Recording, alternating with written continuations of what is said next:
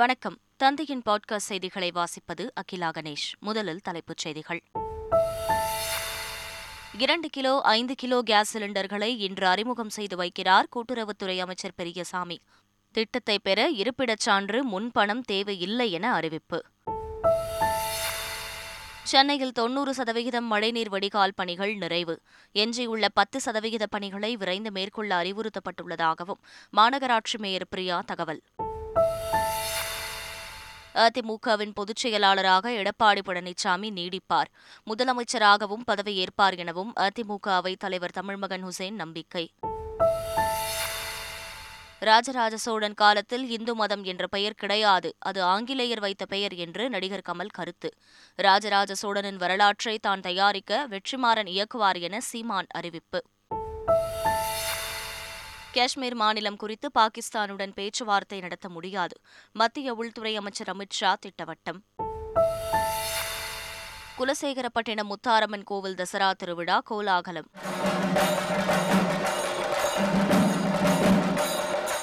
பல்வேறு வேடங்கள் அணிந்து கோவிலில் குவிந்த பக்தர்கள் பக்தி பரவசத்துடன் நேர்த்திக்கடன். ரஷ்யா மீதான ஐரோப்பிய ஒன்றியத்தின் புதிய பொருளாதார தடைகளை ஆதரிக்க ஹங்கேரி அரசு மறுப்பு. உலக பொருளாதாரத்தின் பாதுகாப்பிற்கு அச்சுறுத்தலாக அமையும் என கருத்து.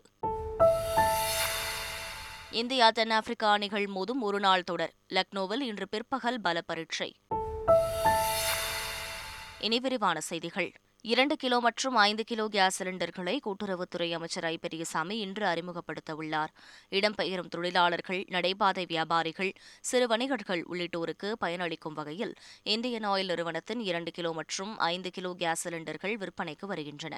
இரண்டு கிலோ கேஸ் சிலிண்டருக்கு முன்னா எனவும் ஐந்து கிலோ கேஸ் சிலிண்டருக்கு சோட்டு எனவும் பெயரிடப்பட்டுள்ள நிலையில் இந்த கேஸ் சிலிண்டர்களை கூட்டுறவுத்துறை அமைச்சர் ஐ பெரியசாமி இன்று அறிமுகப்படுத்த உள்ளார்.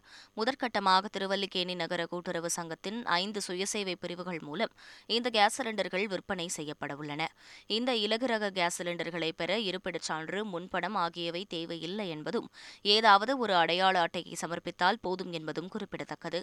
இந்த திட்டம் மக்களுக்கு மிக பயனுள்ளதாக இருக்கும் என்று கூட்டுறவுத்துறை முதன்மை செயலாளர் ஜே ராதாகிருஷ்ணன் தெரிவித்துள்ளார். சின்னஞ்சிறுது அப்படின்னு ரெண்டு கேஜியும் அஞ்சு கேஜி தனியாக டிபாசிட் இல்லைன்னா முதல் சிலிண்டர் வாங்குறதுக்கு ரேட் கொஞ்சம் அதிகமாக இருக்கும். கேஷ் அண்ட் கேரி, நம்ம வேறு எந்த ஐடென்டி கார்டு வேணால் இது மாதிரி ட்ரக் டிரைவராக இருக்கலாம், இல்லையா நம்ம பேமெண்ட் வெல்லராக இருக்கலாம், ஸ்ட்ரீட் வெண்டர்ஸ் குறிப்பாக தள்ளுவண்டிக்காரங்க, அதே மாதிரி நம்மளோட காலேஜ் ஸ்டூடெண்ட்ஸு, அதே மாதிரி டக்குன்னு எங்கேயாவது ப பணி செய்யும்போது அவங்க எல்லாருமே இதாக இருக்கும். முதல் கட்டமாக பன்னெண்டு இடங்களில் சென்னையில் ஸ்டார்ட் பண்ண போகிறாங்க. படிப்படியாக அனைத்து மாவட்டங்கள்லையும் இது இருக்கும். Mostly I think honourable minister வந்து நாலு மணிக்கு இதை தொடங்க இருக்கிறார்கள். இங்கே நம்ம தேனாம்பேட்டை டியூசிஎஸ் பங்கு. டெல்டா மாவட்டங்களில் மழையினால் ஒரு லட்சம் ஏக்கர் பாதிக்கப்பட்டுள்ளதாக எதிர்க்கட்சித் தலைவர் எடப்பாடி பழனிசாமி கூறியிருப்பது தவறானது என வேளாண் துறை அமைச்சர் எம் ஆர் கே பன்னீர்செல்வம் விளக்கமளித்துள்ளார். அவர் வெளியிட்டுள்ள அறிக்கையில், வேளாண் துறையின் முதற்கட்ட கணக்கெடுப்பில் பதினேழாயிரத்து எழுநூற்று எழுபத்தைந்து ஏக்கர் நீரில் மூழ்கியுள்ளதாக கணக்கிடப்பட்டுள்ளது என குறிப்பிட்டுள்ளார். நடப்பு ஆண்டில் தற்போது வரை தொள்ளாயிரத்து இரண்டு கொள்முதல் நிலையங்கள் திறக்கப்பட்டு மூன்று புள்ளி மூன்று ஐந்து லட்சம் டன் நெல் கொள்முதல் செய்யப்பட்டுள்ளதாக தெரிவித்துள்ளார். டெல்டா மாவட்டங்களில் ஐந்து புள்ளி மூன்று ஏழு லட்சம் ஏக்கரில் குறுவை சாகுபடி நடைபெற்று ஆயிரத்து தொள்ளாயிரத்து எழுபத்து நான்கிற்கு பிறகு சாதனை படைத்துள்ளதாகவும் கூறியுள்ளார். சென்னையில் நடைபெற்று வரும் மழைநீர் வடிகால் பணிகள் தொன்னூறு சதவீதம் முடிவடைந்துள்ளதாகவும் மீதமுள்ள பத்து சதவீத பணிகளை விரைந்து மேற்கொள்ள அறிவுறுத்தப்பட்டுள்ளதாகவும் சென்னை மாநகராட்சி மேயர் பிரியா தெரிவித்துள்ளார். சென்னை திருவிக நகர் மண்டல அலுவலகத்தில் வடகிழக்கு பருவமழை முன்னெச்சரிக்கை நடவடிக்கைகள் தொடர்பான ஆலோசனைக் கூட்டம் அமைச்சர் சேகர்பாபு தலைமையில் நடைபெற்றது. இந்த கூட்டத்திற்கு பிறகு செய்தியாளர்களை சந்தித்த சென்னை மாநகராட்சி மேயர் பிரியா, மாநகராட்சியில் மேற்கொள்ளப்பட்டு வரும் மழைநீர் வடிகால் பணிகள் நாலாயிரத்தி எழுபது கோடி ரூபாயில் இந்த மழைநீர் வடிகால் பணிகள் மேற்கொள்ளப்பட்டு வருகின்றனர். ஆயிரத்தி முப்பத்தி மூணு கிலோமீட்டர் அளவிற்கு இந்த மழைநீர் வடிகால் பணிகள் மேற்கொண்டப்பட்டு வருகின்றன. கடந்த வருடம் எந்தெந்த பகுதிகளில் வெள்ளம் பாதிக்கப்பட்டது என்று ஆய்வு மேற்கொண்டு அந்தந்த பகுதிகளில் முக்கியமான பகுதியாக கருதி அந்தந்த பகுதிகளில் சென்னை சிங்கார சென்னை பேக்கேஜில் நாங்கள் மழைநீர் பணிகளை நைன்டி பர்சன்ட் கம்ப்ளீட் பண்ணியிருக்கோம். ஸோ அந்த பணிகளில் வந்து இன்னும் ஒரு ten percent disposal and connectivity work இன்னும் பெண்டிங் இருக்குது. ஸோ அந்த பணிகளை விரைந்து முடிக்குமாறு இந்த ஆய்வுக் கூட்டத்தில் நாங்கள் தெரிவித்துக்கொண்டோம். சென்னையில் மழை வெள்ள பாதிப்புகளுக்கு உடனுக்குடன் தீர்வு காண சட்டமன்ற தொகுதி வாரியாக வாட்ஸ்அப் குழு அமைக்கப்பட உள்ளதாக அமைச்சர் சேகர்பாபு தெரிவித்துள்ளார். சட்டமன்ற வாரியாக வாட்ஸ்அப் குரூப்பிலே இந்த முக்கிய அதிகாரிகளை இணைப்பது, குறைகள் எதுவாக இருந்தாலும் மாநகராட்சி மாமன்ற உறுப்பினர்களும் பொதுமக்களும் அதில் பகிர்ந்து கொள்வது, அப்படி குறைகள் சொல்லியதற்கு என்ன நிவாரணம் மேற்கொண்டது என்ற பதிலையும் அளிப்பது என்று மேயரும் அந்த குரூப்பிலே இணைகின்றார். நாங்களும் அந்த குரூப்பிலே இணைகின்றோம். நாடாளுமன்ற உறுப்பினரும் இந்த குரூப்பிலே இணைகின்றார்கள். மக்களுடைய கோரிக்கைகள் குறைகள் எது வந்தாலும் உடனடியாக களைவதற்கு இது ஒரு சிறப்பான வழியாக இருக்கும் என்று இன்றைக்கு அந்த குரூப்பை தொடங்க சொல்லியிருக்கின்றோம். சென்னையில் தொடர்ந்து இரண்டாவது நாளாக பல்வேறு இடங்களில் சாரல் மழை பெய்து வருகிறது. சென்னை மாநகர் மற்றும் புறநகர் பகுதிகளில் பரவலாக மழை பெய்து வருகிறது. இதேபோல் காஞ்சிபுரம் மற்றும் அதன் சுற்றுவட்டார பகுதிகளில் இரவு நேரத்தில் திடீரென இடியுடன் மழை பெய்தது. காஞ்சிபுரம், செவிலிமேடு, ஓரிக்கை, நத்தப்பேட்டை, வையாவூர், ஏனாத்தூர் உள்ளிட்ட பகுதிகளில் இரவு நேரத்தில் திடீரென இடியுடன் கூடிய மழை பெய்தது. இதற்கிடையே தமிழகம் முழுவதும் பல்வேறு இடங்களில் மழை பெய்ய வாய்ப்பிருப்பதாக சென்னை வானிலை ஆய்வு மையம் தெரிவித்துள்ளது. தமிழகத்தில் நாடாளுமன்ற தேர்தலோடு சட்டமன்ற தேர்தலும் வந்தால் எடப்பாடி பழனிசாமி தலைமையில் அதிமுக ஆட்சி அமைக்கும் என அக்கட்சியின் அவைத் தலைவர் தமிழ்மகன் ஹுசேன் தெரிவித்துள்ளார். மிக விரைவிலே நாடாளுமன்ற தேர்தல் வர இருக்கின்ற அந்த சமயத்தில் சட்டமன்ற தேர்தலும் வரும் என்ற எதிர்பார்ப்பு மக்கள் மத்தியிலே மட்டுமல்ல, எல்லாம் அல்ல இறைவனுக்கும் துவா மூலம் நாங்கள் கேட்கிறோம். சட்டமன்ற தேர்தலும் நாடாளுமன்ற தேர்தலும் இணைந்து வந்தால் சட்டமன்ற தேர்தலிலே பெருவாரியான வாக்குகளை பெற்று மீண்டும் தமிழகத்துடைய முதல்வராக மரியாதைக்குரிய அண்ணன் எடப்பாடியார் வருவார் என்ற நல்ல நம்பிக்கையில் இறைவனிடம் கையேந்துங்கள், அவர் இல்லை என்று சொல்லுவதில்லை என்று சொன்னது போல இறைவனிடம் கையேந்த வந்திருக்கிறோம். நிச்சயமாக அவர் பொதுச் செயலாளராகவும் நிரந்தரமாக இருப்பார், தமிழகத்துடைய முதல்வராகவும் விரைவில் வருவார் என்ற நம்பிக்கையில இந்த சிறப்பு பிரார்த்தனையை செய்திருக்கிறோம். திமுகவில் புதிதாக தேர்ந்தெடுக்கப்பட்ட மாவட்ட செயலாளர்கள் முதல்வர் மு க ஸ்டாலினை சந்தித்து வாழ்த்து பெற்றனர். திமுகவின் அமைப்பு ரீதியாக எழுபத்தோரு மாவட்ட செயலாளர்கள் நியமிக்கப்பட்டுள்ளனர். அதில் ஏழு பேர் புதிதாகவும் ஏற்கனவே இருந்த அறுபத்தி நான்கு பேர் மீண்டும் மாவட்ட செயலாளர்களாகவும் தேர்வு செய்யப்பட்டுள்ளனர். இந்நிலையில் சென்னை அண்ணா அறிவாலயத்தில் உள்ள கலைஞர் அரங்கில் புதிதாக நியமிக்கப்பட்ட கன்னியாகுமரி, நாகர்கோவில், திருநெல்வேலி உள்ளிட்ட பதினெட்டு மாவட்ட செயலாளர்கள் திமுக தலைவரும் முதல்வருமான மு க ஸ்டாலினை நேரில் சந்தித்து வாழ்த்து பெற்றனர். ராஜராஜ சோழனின் வரலாற்றை தான் தயாரிக்க வெற்றிமாறன் இயக்குவார் என சீமான் தெரிவித்துள்ளார். அவர் வெளியிட்டுள்ள டுவிட்டர் செய்தியில் அருள்மொழிச் சோழன் மற்றும் பிரபாகரனின் வரலாற்றை கலை வடிவமாக தயாரிப்பேன் என குறிப்பிட்டுள்ளார். அம்பேத்கரின் கூற்றுப்படி எங்கள் வரலாற்றை நாங்களே எழுதும் நாள் வரும் எனவும் அன்றைய தினம் நாங்கள் யார் என்பது உலகத்திற்கு தெரிய வரும் எனவும் பதிவிட்டுள்ளார். ராஜராஜ சோழன் தொடர்பான இயக்குநர் வெற்றிமாறனின் கருத்துக்கு ஆதரவு தெரிவித்துள்ள மக்கள் நீதி மய்யத்தின் தலைவரும் நடிகருமான கமல்ஹாசன் இந்து மதம் என்ற பெயர் ராஜராஜ சோழன் காலத்தில் கிடையாது என கூறியுள்ளார். இந்து மதங்கிற பெயர் ராஜராஜ சோழன் காலத்தில் கிடையாதுங்க. அப்படி வைணவம்னு இருந்தது, சைவம்னு இருந்தது, சமணம்னு இருந்ததே தவிர அது வெள்ளக்காரங்க நமக்கு வச்ச பேர். என்ன சொல்றதுன்னு தெரியாம தூட்டுக்குடிய தூட்டுக்குடின்னு சொன்ன மாதிரி தான் எல்லாரும் தமிழர்கள் தான் அப்படின்ற மாதிரி சொல்லியிருக்காரு சார். உங்களோட கருத்து அதான். அது அதைத்தான் நானும் சொல்லியிருக்கேன். எல்லாரும் எங்களுக்கு மதங்கள் வெவ்வேறு இருந்தது. அதையெல்லாம் எட்டாம் நூற்றாண்டில் ஆதிசங்கரங்கிற ஒரு சண்மத ஸ்தாபனம்னு பண்றாரு. இதெல்லாம் சரித்திரம். காஷ்மீர் மாநிலம் குறித்து பாகிஸ்தானுடன் பேச்சுவார்த்தை நடத்த முடியாது என்று உள்துறை அமைச்சர் அமித் ஷா திட்டவட்டமாக கூறியுள்ளார். ஜம்மு காஷ்மீர் மாநிலம் பாரமுல்லாவில் நடைபெற்ற பொதுக்கூட்டத்தில் உரையாற்றிய அவர் பயங்கரவாதத்தை ஒழித்து நாட்டின் அமைதியான இடமாக ஜம்மு காஷ்மீரை மாற்றுவோம் என்றார். பாகிஸ்தான் ஆக்கிரமிப்பு காஷ்மீரில் எத்தனை கிராமங்களுக்கு மின்சார இணைப்புகள் உள்ளன என்பதை அறிய விரும்புவதாக தெரிவித்த அவர் கடந்த மூன்று ஆண்டுகளில் காஷ்மீரில் உள்ள அனைத்து கிராமங்களுக்கும் மின் இணைப்பு வழங்கப்பட்டுள்ளதாக கூறினார். பாகிஸ்தானுடன் பேச வேண்டும் என சிலர் கூறுவதாக ஆனால் ஏன் பாகிஸ்தானுடன் பேச வேண்டும் எனவும் கேள்வி எழுப்பினார். காஷ்மீர் விவகாரம் குறித்து பாகிஸ்தானுடன் பேச மாட்டோம் எனவும் அமித்ஷா திட்டவட்டமாக தெரிவித்தார். சட்டவிரோத நடவடிக்கைகள் தடுப்புச் சட்டத்தின் கீழ் தடை செய்யப்பட்ட இயக்கங்களைச் சேர்ந்த பத்து பேரை பயங்கரவாதிகளாக மத்திய உள்துறை அமைச்சகம் அறிவித்துள்ளது.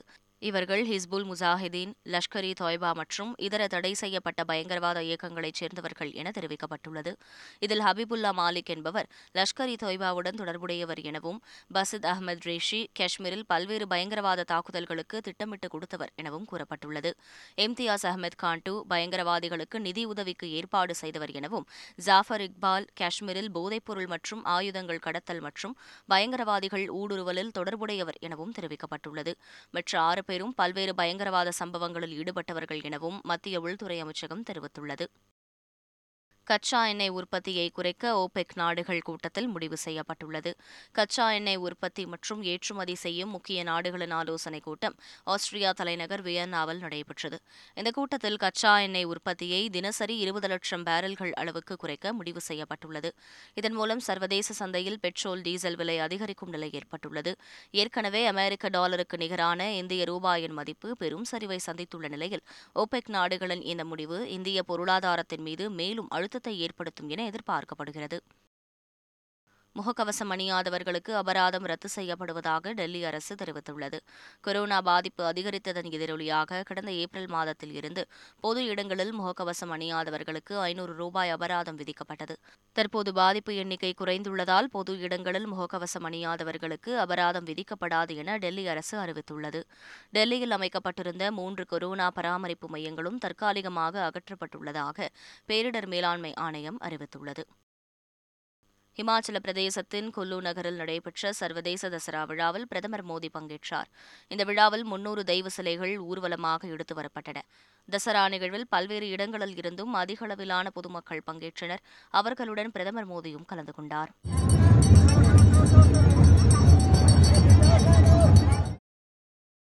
மேற்கு வங்கத்தில் ஆற்றில் துர்கா சிலைகள் கரைக்கப்படும் போது ஏற்பட்ட திடீர் வெள்ளத்தில் சிக்கி ஏழு பேர் உயிரிழந்தனர். ஜல்பைகுரியில் மால் ஆற்றில் நேற்று துர்கா பூஜை முடித்து சிலை கரைப்பு நிகழ்வு நடந்தது. அப்போது ஆற்றில் திடீரென வெள்ளம் ஏற்பட்டு பலர் அடித்துச் செல்லப்பட்டனர். இந்த சம்பவத்தில் ஏழு பேர் உயிரிழந்தனர். அவர்களின் உடல்கள் மீட்கப்பட்டன. இந்த சம்பவத்தில் உயிரிழந்த ஏழு பேருக்கு பிரதமர் மோடி இரங்கல் தெரிவித்துள்ளார். துர்கா பூஜை விழாவின் போது நடந்த அசம்பாவிதத்தால் வேதனையடைந்தேன் என அவர் வெளியிட்டுள்ள இரங்கல் செய்தியில் கூறியுள்ளார். தூத்துக்குடி மாவட்டம் குலசேகரப்பட்டினம் முத்தாரம்மன் கோவிலில் சூரசம்ஹாரம் நிகழ்ச்சி வெகு விமரிசையாக நடைபெற்றது. கர்நாடக மாநிலம் மைசூருக்கு அடுத்தபடியாக இங்கு லட்சக்கணக்கான பக்தர்கள் நேர்த்திக்கடனாக பல்வேறு வேடங்களை அணிந்து அம்மனை வழிபடுகின்றனர். அதன்படி இந்த ஆண்டு தசரா திருவிழா கடந்த மாதம் இருபத்தாறாம் தேதி கொடியேற்றத்துடன் தொடங்கியது. இந்நிலையில் பத்தாம் நாளான நேற்று நள்ளிரவு பன்னிரண்டு மணிக்கு தசரா விழாவின் சிகர நிகழ்ச்சியான மகிஷாசூர சம்ஹாரம் கடற்கரை சிதம்பரேஸ்வரர் கோவில் முன் வெகு விமரிசையாக நடைபெற்றது. இதில் திரளான பக்தர்கள் கலந்து கொண்டனர்.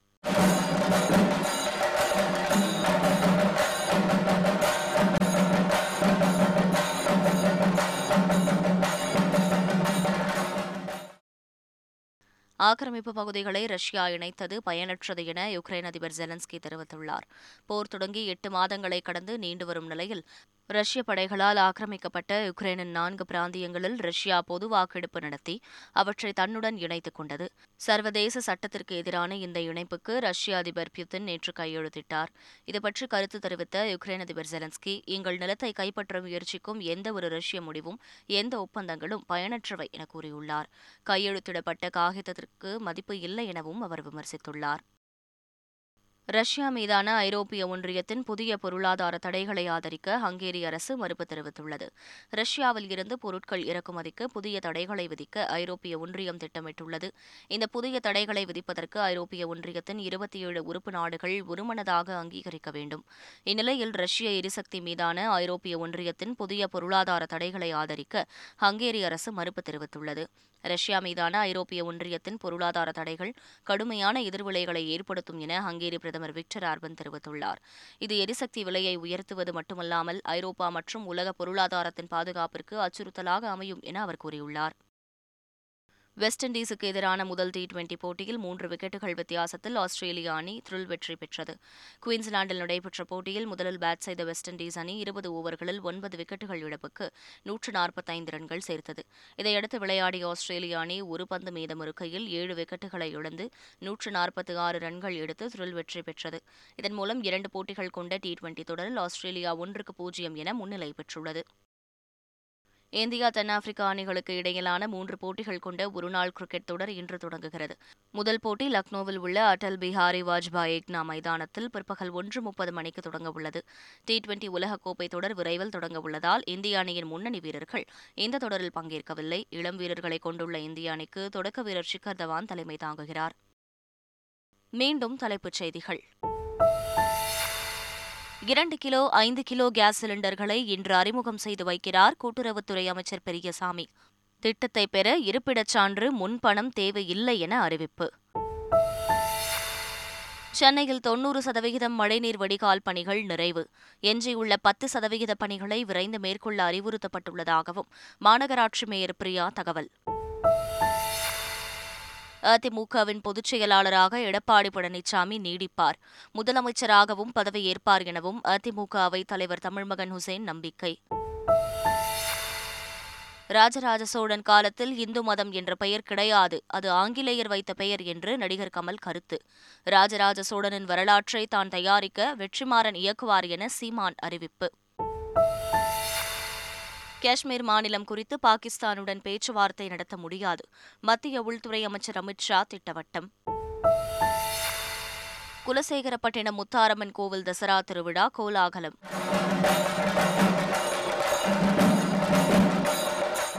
பல்வேறு வேடங்கள் அணிந்து கோவிலில் குவிந்த பக்தர்கள் பக்தி பரவசத்துடன் நேர்த்திக்கடன்.